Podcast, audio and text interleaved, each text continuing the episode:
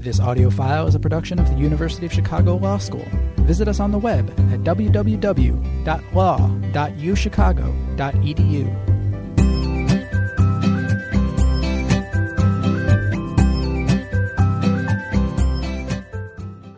So, welcome to the first of Chicago's Best Ideas. This was a uh, series uh, that we started during the law school centennial, which now seems like 100 years ago, but it wasn't quite 100 years ago. And uh, the basic idea then was to have like a special series of lunches. Back then, uh, the law school did not provide like free lunch every day from Thai 55 or whatever it is now. Potbellies hadn't even opened yet. So the idea that you would come and get served lunch uh, was kind of nice. That guaranteed that people would come. And then uh, it began with, uh, you know, what's going on in law? Like, what's the Coase theorem? What's this? What's that?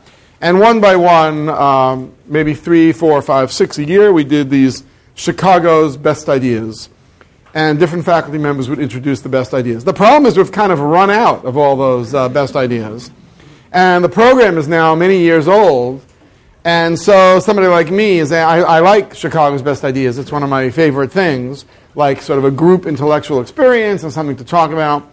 But uh, you know, how many best ideas can one school have? Best means like one.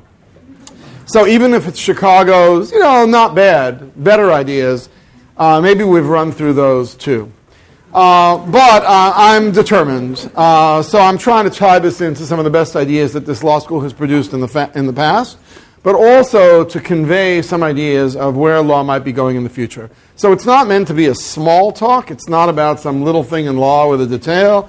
It's meant to be like, you know, about as big think as law can get. You know, it's not about are there multiverses out there and, you know, do we really exist? It's not nothing big. If you like that stuff, you know, go across the midway and do that. But here, a big idea is something like, you know, how does law work? How are our classes related to one another?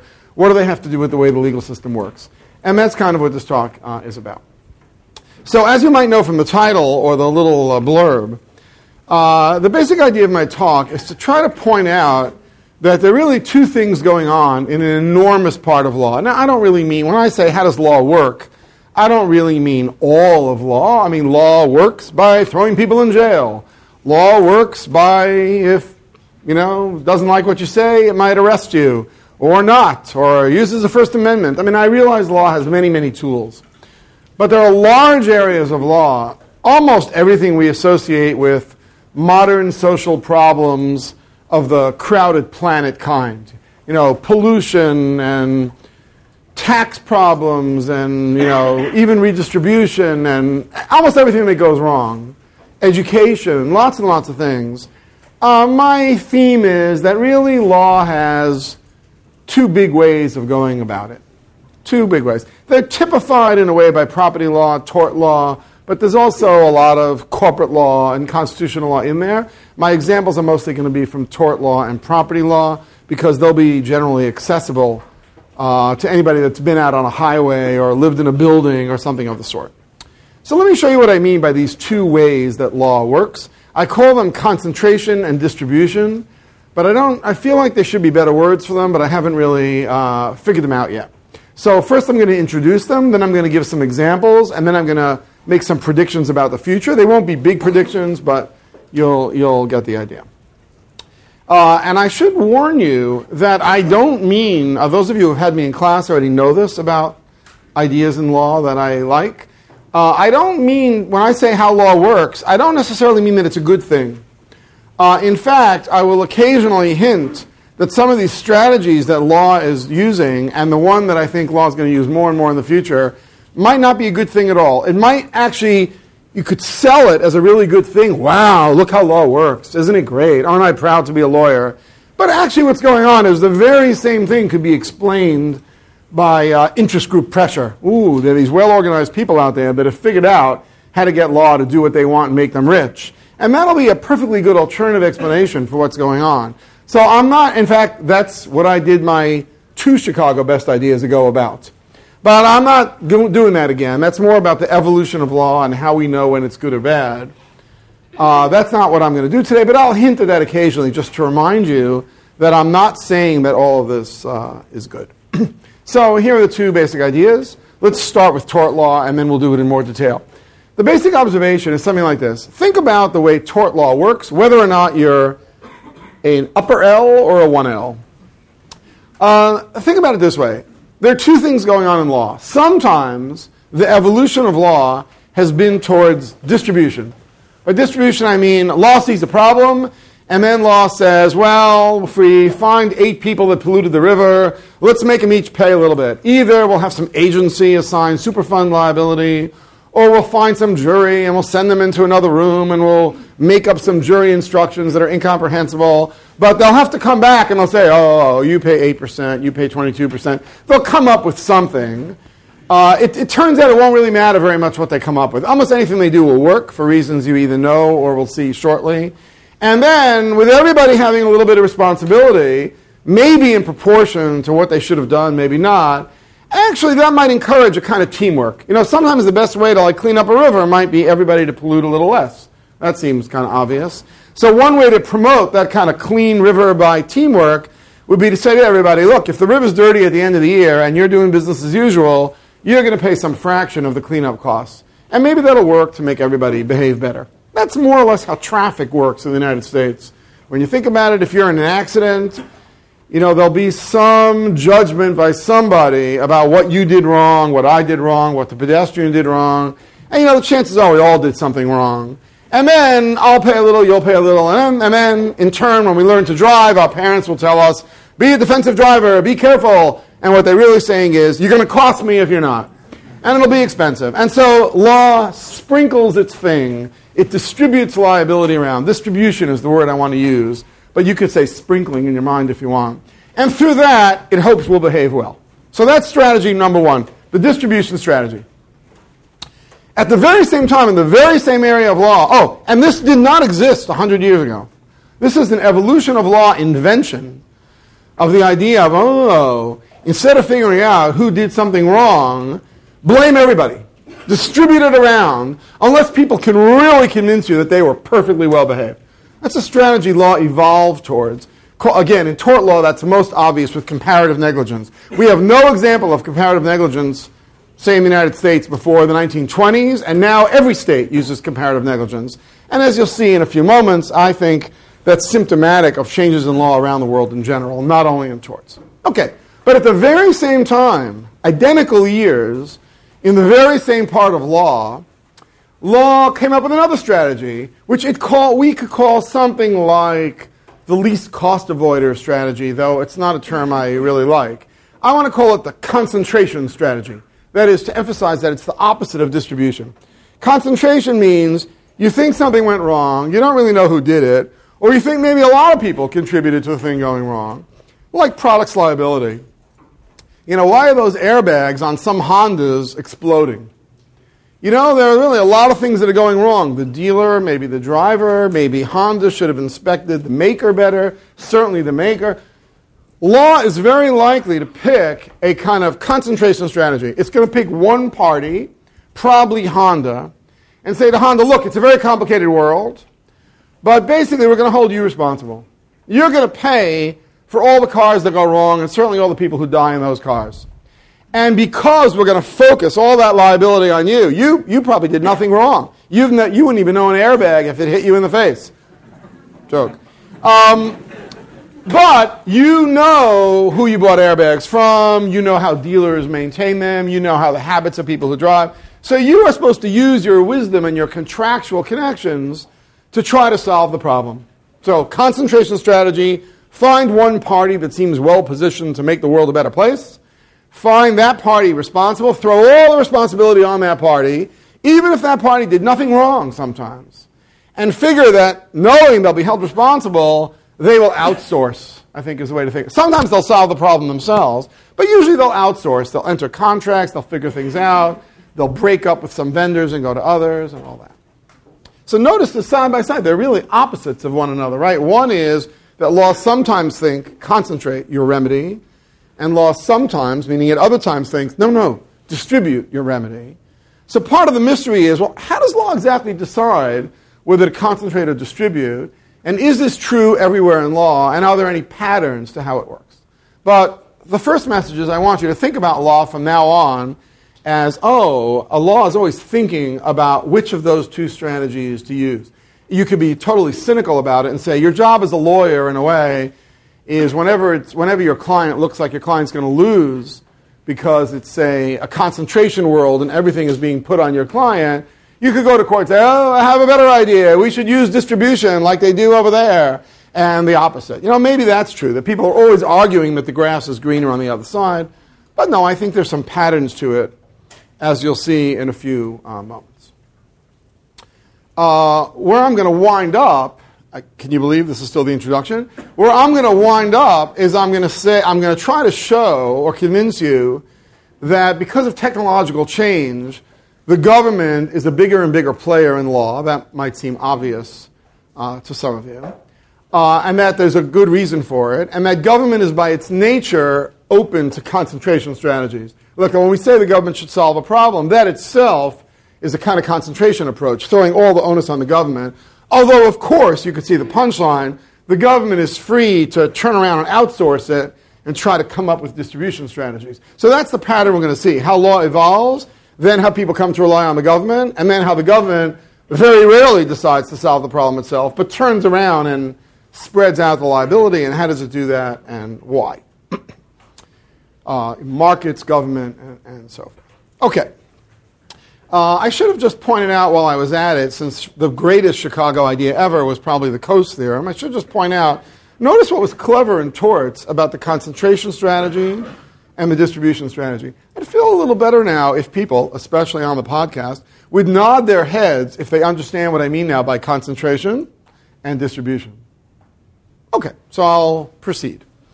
Uh, I want to point out that both of those are kind of cool in that if you believe in the Coase theorem, and, and we all do, that actually uh, they're both forgiving strategies. I mean, law can get it wrong, right? Law can decide, oh, Honda, you should be responsible for everything that goes wrong. If it turns out actually that Honda didn't do anything wrong and is not really very good at contracting with other parties. It doesn't really, maybe it all turns out not to be about the company that made the airbags, but it's really about the way dealers and gas stations all over the world are maintaining cars and it's screwing up the way the airbag works. You know, fine. Well, fine.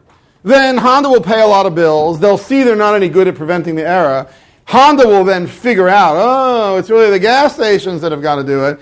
And then it'll come up with a different way of making cars uh, or it'll seal the units, or it'll start contracting with gas stations about how to repair it, or it'll sell you the car and say you can only get it repaired in a certain place. In other words, the Coase theorem, or the ability to bargain around the rule, is very forgiving. It means if we get it wrong by putting all the burden on Honda, you know, fine. Honda can figure that out and turn the concentration strategy into a distribution strategy by contract. Similarly, the other way around. If we use comparative negligence, as some other regimes say to clean up a river, an example we'll come back to, and we hold all the factories responsible. And it turns out that's a dumb strategy. The only way to control the river is to build the dam and do this and do that. You know, fine. I guess eventually the factories will go out of business, or one of them will bargain with the others, and somebody will buy them all out and build the dam. You know, you could get around that rule too. There's always kind of a safety valve of private people turning concentration into distribution or distribution into concentration and uh, so forth. So um, think about property, uh, for example, just to show you that this is not only about torts. Now, I'm tempted to say, before we turn to property, so which do you like better, concentration or distribution? But I don't even know what that would mean. I, I think that just by thinking about the question, we sense one attractive thing about thinking of the world of law this way is that they both comport with our moral intuitions about how the world works and should work. You know, if you say to somebody, Imagine we brought in here people who had never been to law school, you know, our parents. We brought them all in here and we said, I described the concentration strategy of holding Honda responsible. And then I said, What do you think? I think a lot of people would think, Yeah, that's not a bad idea. That, that sounds like a morally good idea. Pick one big player, hold it responsible, and hope it can figure things out. On the other hand, if we sell the comparative negligence strategy well, oh, we're not sure how the river got so dirty. Isn't it a tragedy? Look at the dead fish. I mean, we would make them feel bad. And then we would say, oh, but if you recycled a little bit and you had a better factory, and you know, let's hold everybody a little responsible. We're all in this together in the teamwork. Again, most of these people who had never gone to law school would tears would come a little bit and they would say, oh, yes, yes, they would say, that's really good point. So each strategy is morally appealing, which I think is why they survive. They're not just efficiently possible, you know, they don't just make the world work, but they also sort of fit people's moral reactions, though rarely would the person say, wait a minute, you're fooling me here, you're getting me sympathetic to the teamwork thing, but sometimes I think General Motors should pay for everything. You know, the tension is not obvious since they're both morally appealing. Well, think about property. You know, half the modern world of law and economics, not, not my part, but half the modern world is explained by you come to law school, you take your first property course, and the professor uh, convinces you that fee simple ownership, the simple ownership of property, was the greatest invention on earth. You know, that was the most important single thing human beings have ever done. Why? Well, look, you're a farmer. If you own your acre of land, you decide when to harvest it. You decide it's worth it for you to plant seeds. It's worth it for you to do this and that. And if anybody could just come along and pick things when they were ripe, then everybody, everything would fall apart. Nobody would have any sense of ownership. They, wouldn't lose, they would lose their incentive. We really build up this world that uh, simple ownership of property is the greatest thing in the world. That person internalizes everything about that acre and figures out when to keep trespassers off, when to do this, when to do, do that. You know, it is kind of attractive. And as we know, civilizations that have tried not to have ownership have struggled a little bit, though not always. Some of them have thrived. But it's cool to like ownership. So I'll go along with it uh, for a while. Uh, so you could think of that as a concentration strategy. Law and property is decided, think about somebody building a big building. It's decided that a single developer is really good at figuring out all the rules, then putting up a 100 story building, and then figuring out, ooh, let's have commercial on the bottom and a hotel there, and then apartments on the top 70 floors, and we'll do this and we'll do that, and we'll have separate entrances for poor people because that'll be good, and we'll do that. You know, it, the developer has an incentive to figure it all out in order to maximize the value of the building, as we like to say in Hyde Park. And it probably works pretty well. It's a very good concentration strategy because there is somebody, people who are professional developers, who can figure out how to make this unit of land uh, be most valuable. But it devolves quickly. It's very rare then to have a developer, if we come back 10 years later and we look, it's very rare for the developer to be running the whole building. Usually, the developer will then sell off condominiums, sell off rights, maybe even sell off part. That is, after a while, once it becomes clear that for the value to stay high, people have to take good care of their apartments, they have to do this, they have to do that, they have to not trash the elevator. After a while, it seems, oh, actually, maybe we should subdivide the building and give people ownership to unit 2701. Maybe that'll make that person care more about the value of that unit. And there are all sorts of subdivisions going on. So, very often, even within private property, large scale concentration morphs, or whatever the right word to use, transforms itself, sometimes by private contract, sometimes by the help of law, into something more of a distribution strategy. By the way, law might really speed that along.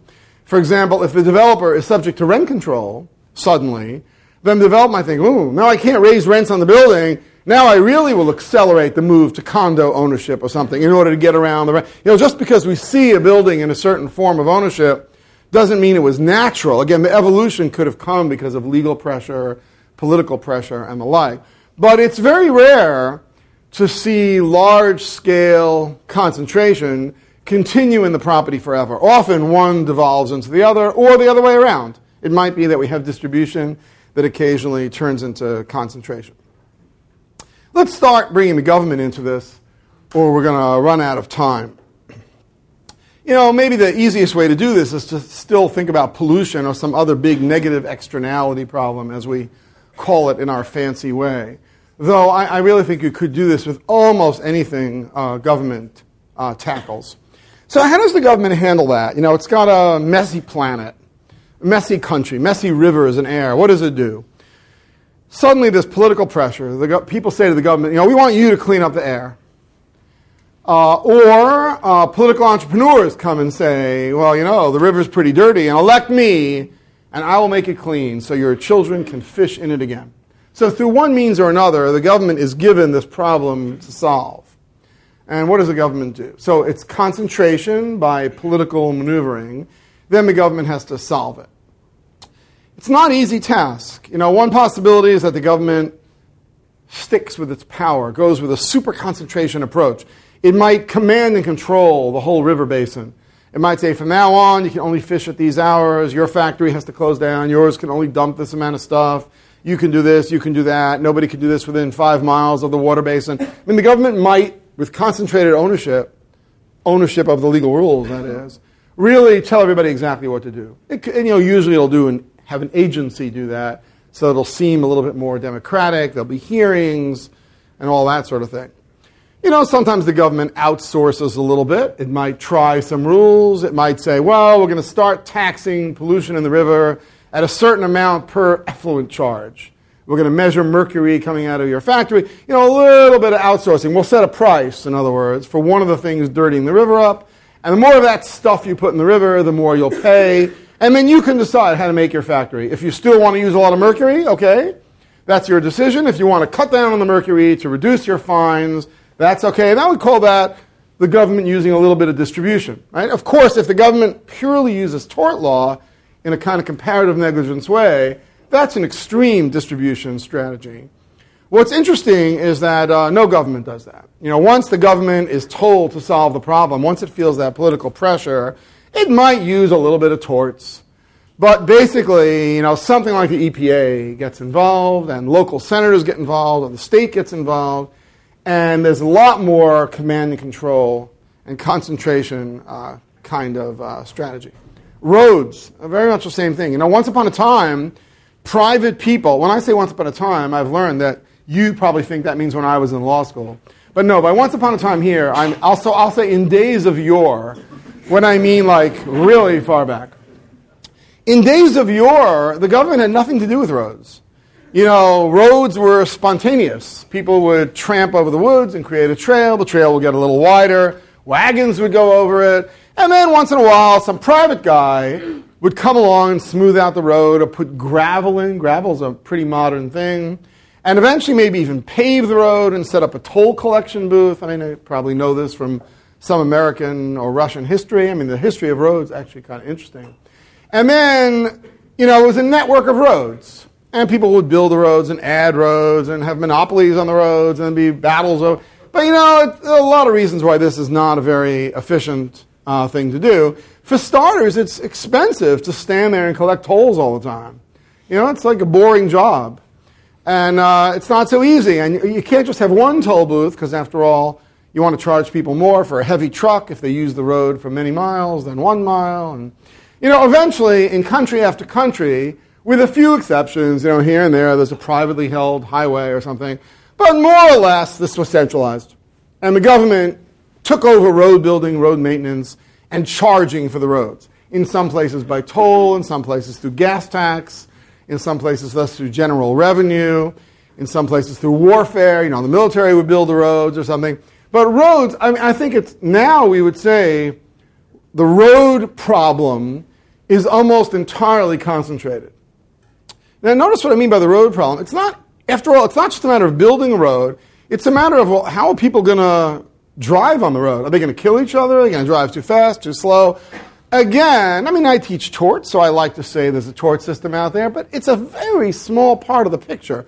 Most of it is centralized. It's concentration, not distribution. The government sets the speed limit on the road. The government you know, d- decides how wide the road will be. It uses the material. It decides how heavy a truck can be on the road. It puts guardrails on the road. I mean, it just does thing after thing after thing that more or less controls. It has drunk driving rules. It enforces them.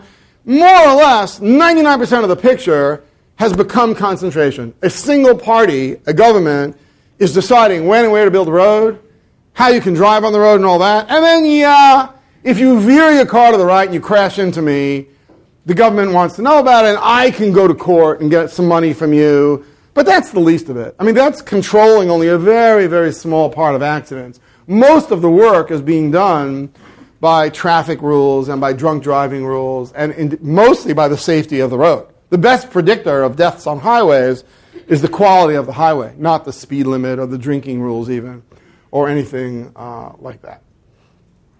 Now, overall, what's going on here? Why, and we could do this in 100 areas. What's going on here? Like, why is it that in area after area, there's more and more concentration? Why is it that there's more and more government? Why, why are governments so much bigger now than they were a while ago? That's a big question. Uh, you know, it won't do. I know what you're thinking. You're thinking, well, that's because politicians like more power. Eh, they always liked power. Uh, I'm reading this uh, really good book now about the history of Islam, and you get this feeling, you know, you, are so used to the Western Europe, North America growth, because that's what we study in school, and you realize, wow, it's like the same book, just change the names. The same pattern and peaks and troughs and military and centralization and, you know, like, wow, all over the world, the human experience is that the rulers like a lot of power, but their idea of a lot of power in 1600 was tiny compared to the power that governments have today. Why? Well, the answer is sort of obvious.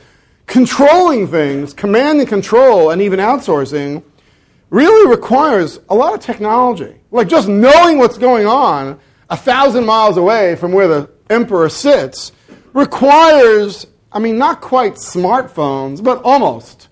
I mean, you got to have a lot of information. You either need newspapers or spies or electronic stuff. You got to have up to date news. I mean, who would want to control the bazaar a thousand miles away if you had no idea what was going on there? So you need a lot, a lot of information, and you need the tools to process the information. Then you need some tool to send your agents there to enforce your rules, promulgate enforce your rules. And then you need some information over there about what your agent is doing. So if the agent disobeys you, you can kill him or whatever you're supposed to do when agents disobey you. I'm sorry monitor the agent, I think is the polite way uh, to say it. You know, this is not an easy task, and basically no government's been able to do it until modern times. They would get bigger, bigger, bigger, and then they the Roman Empire, Ottoman Empire, you pick it. They get bigger and bigger, bigger, and then collapse their own weight because they really couldn't control the outer things. But that's no longer true. The technology of taking in the information, processing it, comparing, pitting local officials against one another, all the things that modern governments do, they all favor large scale governments now. This is a real, you know, Monte Carlo is like a thing of the past. Switzerland, you know, there's no new Switzerland out there. Like, it's not really, it, it doesn't really appeal to people. The problems are bigger than one small area, and essentially, you get a good governor, you get a good ruler, why should she just control one small, pathetic place? Let's put her in charge of more. She can process the information and so forth. And that, that clearly is the trend of the world. That's not our subject today, but we can see that. There are lots of reasons why governments have grown. Maybe the best way to think about it is if I said to you, governments grew because of war making, you would say, oh, that makes sense. You know, if you need protection of war, you're better off with the central government, especially as weapons get bigger. You got big cannons you know, what's Chicago going to do with its own cannons? You know, you're not going to use them very often. So much better for Cook County and then Illinois and then Washington to control the cannons. You know, it's more efficient. You can move the cannons around. With F 15s, you know, even more so. So, you know, central government, it's a famous political science movement. You know, What's War Good For is the name of one of these recent books.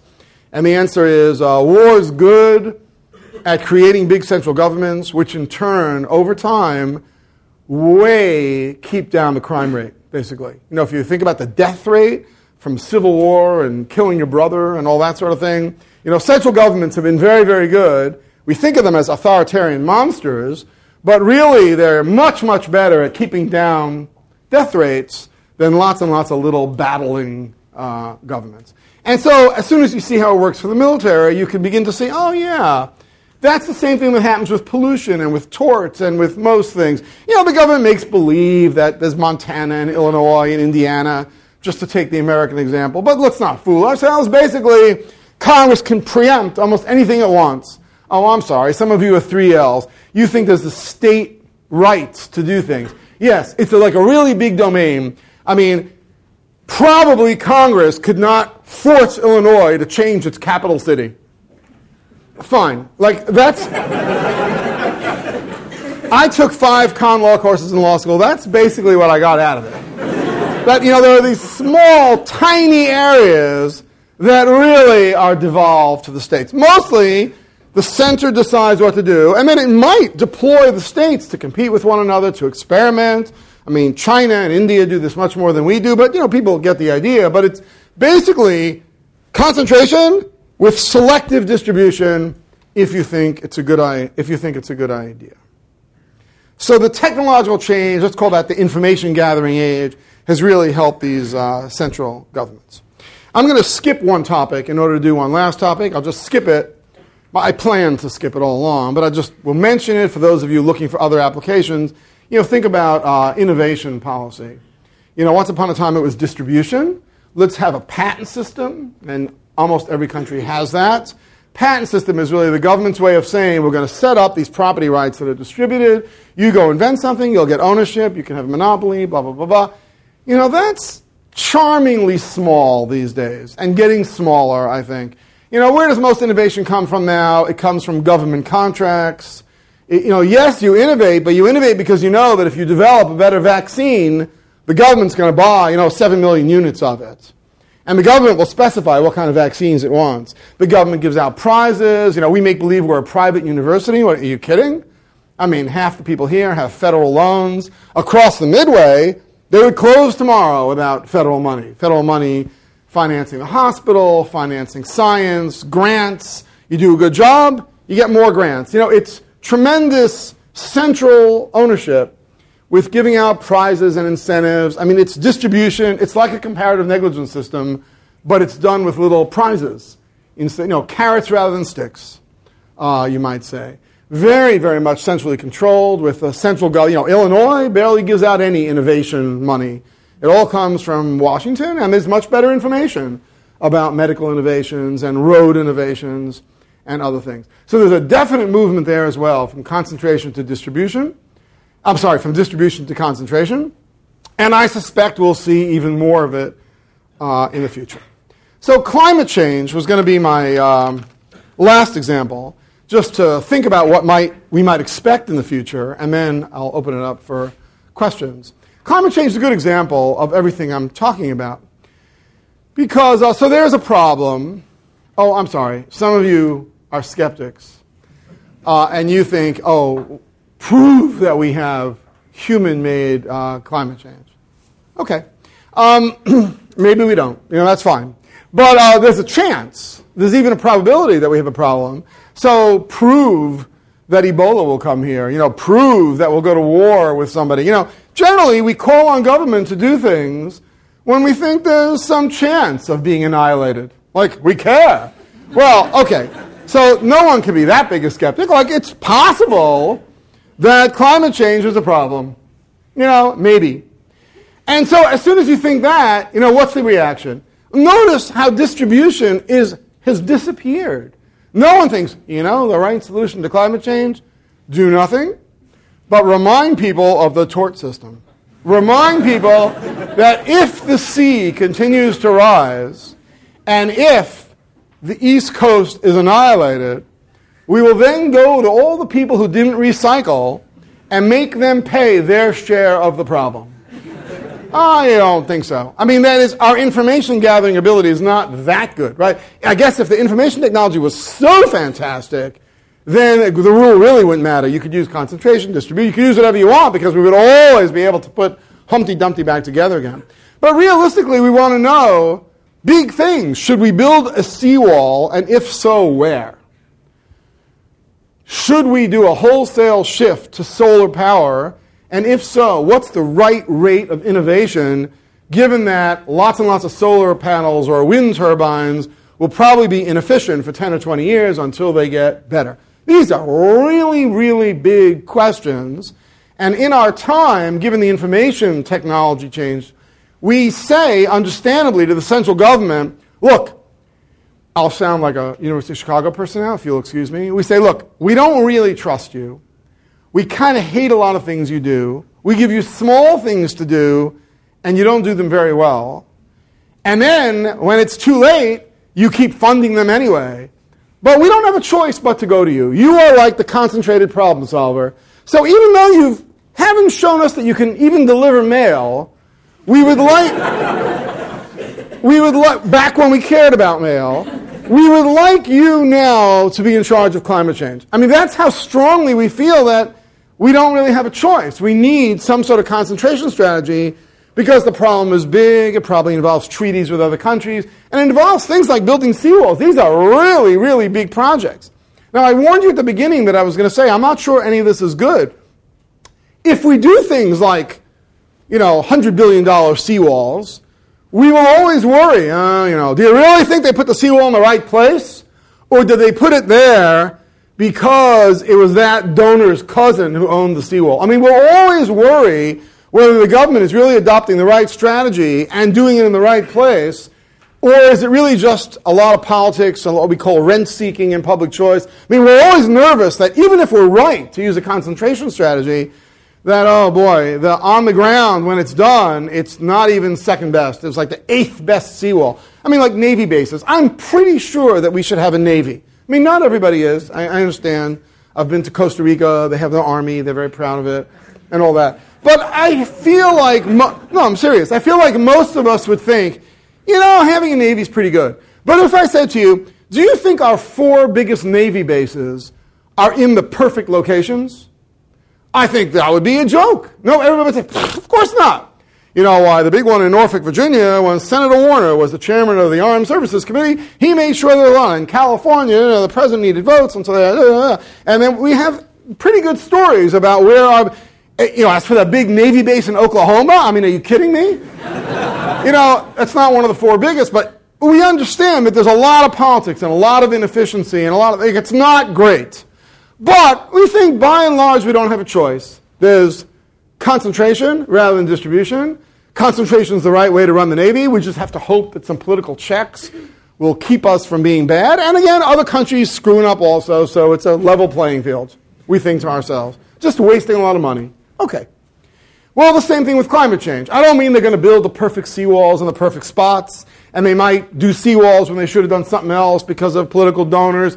But by and large, we feel forced, we inevitably will evolve towards a concentrated solution rather than a distributed solution. Now, the government is free to distribute. The government could say, we will build the seawalls and we will do this and we will do that, but you will be responsible for this, and there will be a small amount of superfund liability for dumping stuff in rivers. I mean, it can use some distribution strategy, could even use a private law system, it could certainly use markets it could say we're going to impose a carbon tax, and that's a very distributive reaction.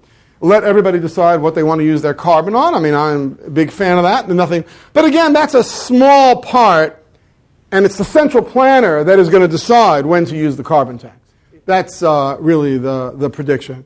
That it's inevitable, and it's because of the technology of more and more information gathering and whom we would trust with it and the ability to carry it out. Now, you might say, if I were to ask a question, and I stop, which will be momentarily, I would say, well, wait a minute, as there's better and better information, doesn't that mean that markets should also work better? So why doesn't better information mean that there's more possibility for market solution? And the answer, I think, is well, because for these kinds of problems, uh, either the political players, the citizens, are unwilling to wait for more. Like, for example, the government could get completely out of the business of climate change and education, to pick those two. And the government could say, look, we don't want to be blamed when it goes wrong. So you know what? Here's our policy. Elect me, I will do nothing. At first, that would really startle people. And the government say, look, here's what's going to happen.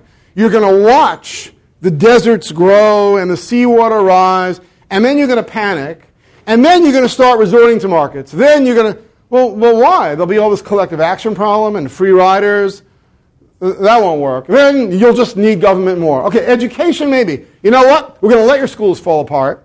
And then you'll all start going to private schools, and the private schools will compete, and they'll eventually get better and better. And that, yeah, that might work fine. But that's probably a 30, 40, 50 year process of all this capital falling into disuse. And all, you know, that's like the story of Pittsburgh. You know, it took a long time to fall, rise, have everybody move to Scottsdale, come back. I mean, that's, that's not going to work on a large scale over and over and over again.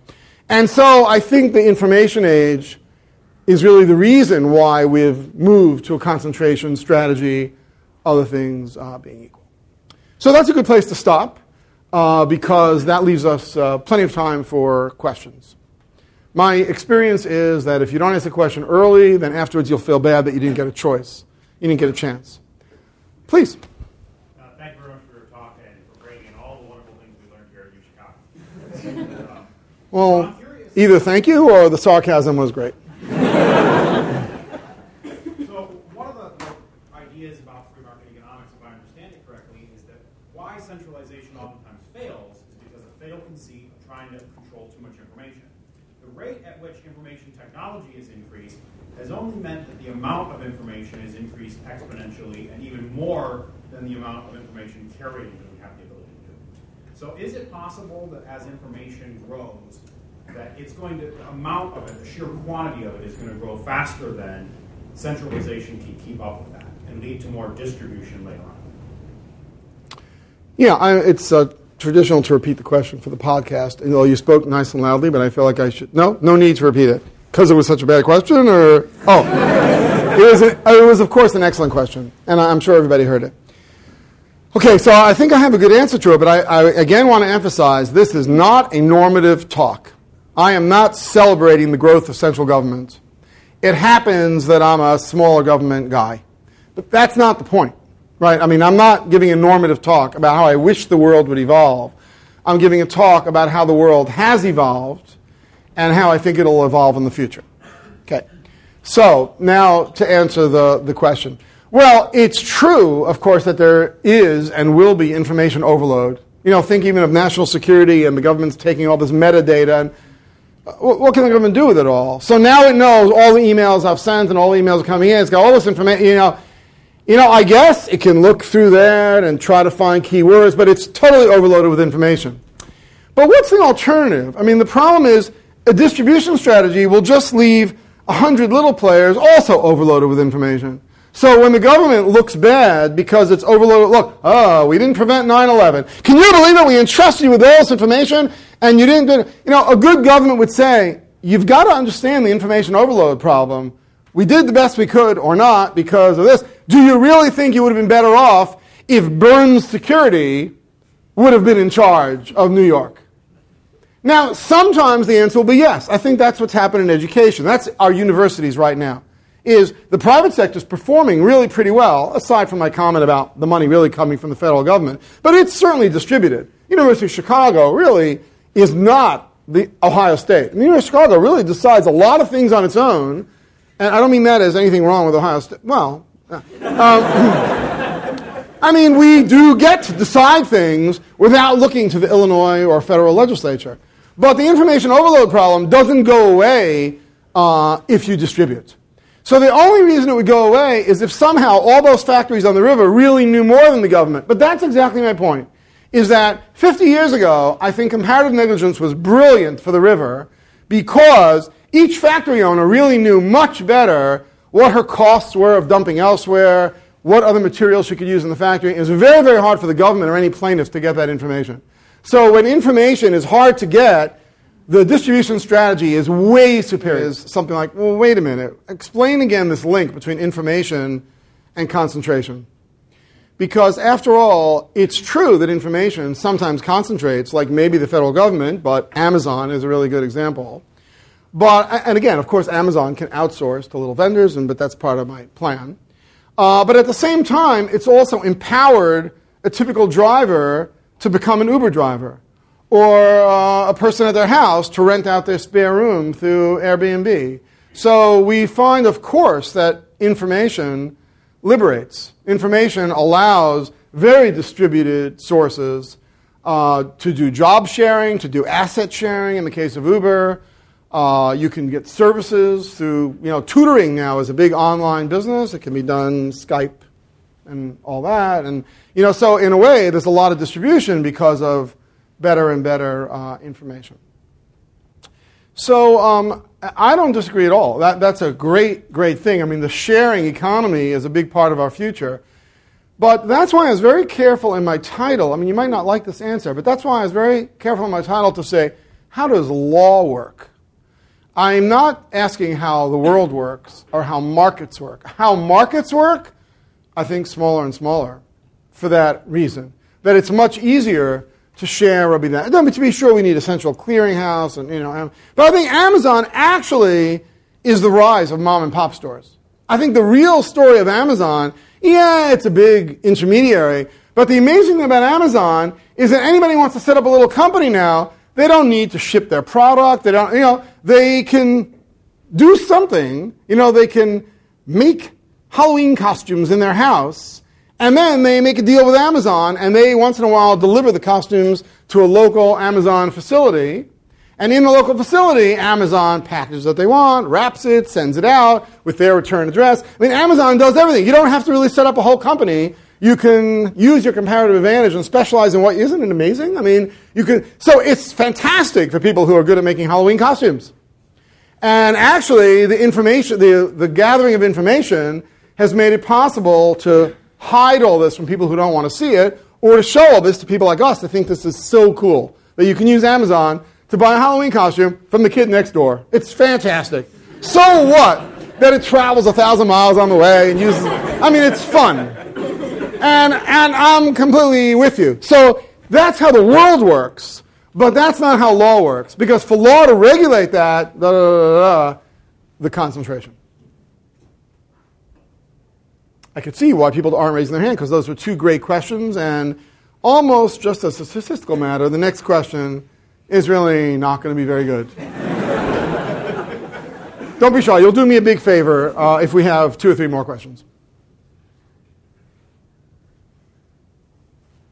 Nah. No. Thank you, Rachel. Um, so it seems to me that concentration distribution is like somewhat analogous to private and, and public, and it, and also that it brings into question of access. So, for instance, educate your, your point about education and the fact that maybe we think that private educators are doing a better job of it, but are they? Do they have the capacity to provide access in the way that um, a distrib- or that a concentrated system, i.e., a public system, would work? Okay, so that's interesting. I mean, education was really, I think that I, it was a quick example. Maybe I should have thought it through more. But I was analogizing it to climate change in the sense that uh, if education really flopped, I thought people would look more and more to the central government for solution, and then the central government would have to figure out what to do. Right now, it's more distributed in the sense that local school boards and states uh, run things, and they think it's charming, and of course, they don't want to give up control. So it will require some sort of crisis or something uh, in order for them to give up control. And you know, how do we know the federal government will do better? It can't deliver the mail and the, the whole thing. But again, I'm not normative. I'm just predicting. Okay.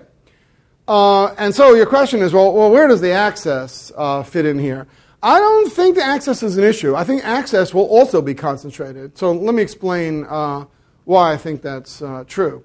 So first of all, imagine that we redid education. It could be distributed yet more than it is now. It might be that the central planner will decide, political pressure will cause the central planner, again, I want to emphasize the interest groups. It'll cause the central planner to think, you know, what's with this No Child Left Behind by Illinois or by Ohio? We need to have a No Child Left Behind by the school or the school district. So from now on, the rule is that if your school district doesn't advance reading by a certain amount, then your district loses the right. You all lose your jobs. And then the government sends in somebody to run it. That'll really scare them. You know, you can no longer hire your cousin to be the building engineer. You know, so it might be that the central government would use yet more distribution. It might be that it'll be many, many, many units, or maybe it'll be completely privatized, and the government will say, "We like the way some private schools are working, not others. So from now on, we're going to tie loans and grants to success. And if you fail, you won't get our money. If you succeed, you'll get our money." And of course, they'll be hard to measure, and they might screw it up, and there'll be a lot of rent seeking, and maybe They'll gear the exam secretly to people who use the textbook written by the first lady's cousin. I mean, all sorts of things can go wrong. My claim isn't that it'll be better. My claim is only that's what's going to happen, that there'll be this central thing. And then, through political pressure and interest groups, either way, either good reasons or bad reasons, the government is likely to say, but we also want you to have special education for people who don't speak English well, or we want you to be especially good to people who have disabilities. So, you know, we usually give you $3,950 a student whose reading level you raise. We'll give you $8,000 for everybody like that that you raise. No, they can make access much, much better through concentrated and giving out prizes, uh, if you will. So I don't know, I, I don't even know how to predict whether access is better with a concentration approach or the initial distribution or concentration followed by distribution. It's tough. I mean, the cynic in me or skeptic in me wants to say, well, it really depends on at what level you think those interest groups operate better. The total optimist, if you think of it all about information, is probably concentration would improve those things because the local school board now, they, they don't have much experience. Now, now they get one kid with that disability and they hire a lawyer and the lawyer tells them, well, this is how it's being done over there. And, whereas a central planner with information probably would be much better at knowing how to deal with that. So that doesn't, I don't think that, that worries me. I think if I were an access guy, I would either give those people super vouchers if I wanted to distribute, or if I were they, I would be lobbying for, uh, for concentration. I mean, just in favor of that, I'll just point out, uh, you know, if we look around the world, the, the usual modern method is uh, globalize. You know, gee, how are we doing compared to other countries? And then if we're doing well, we say, well, that's America for you.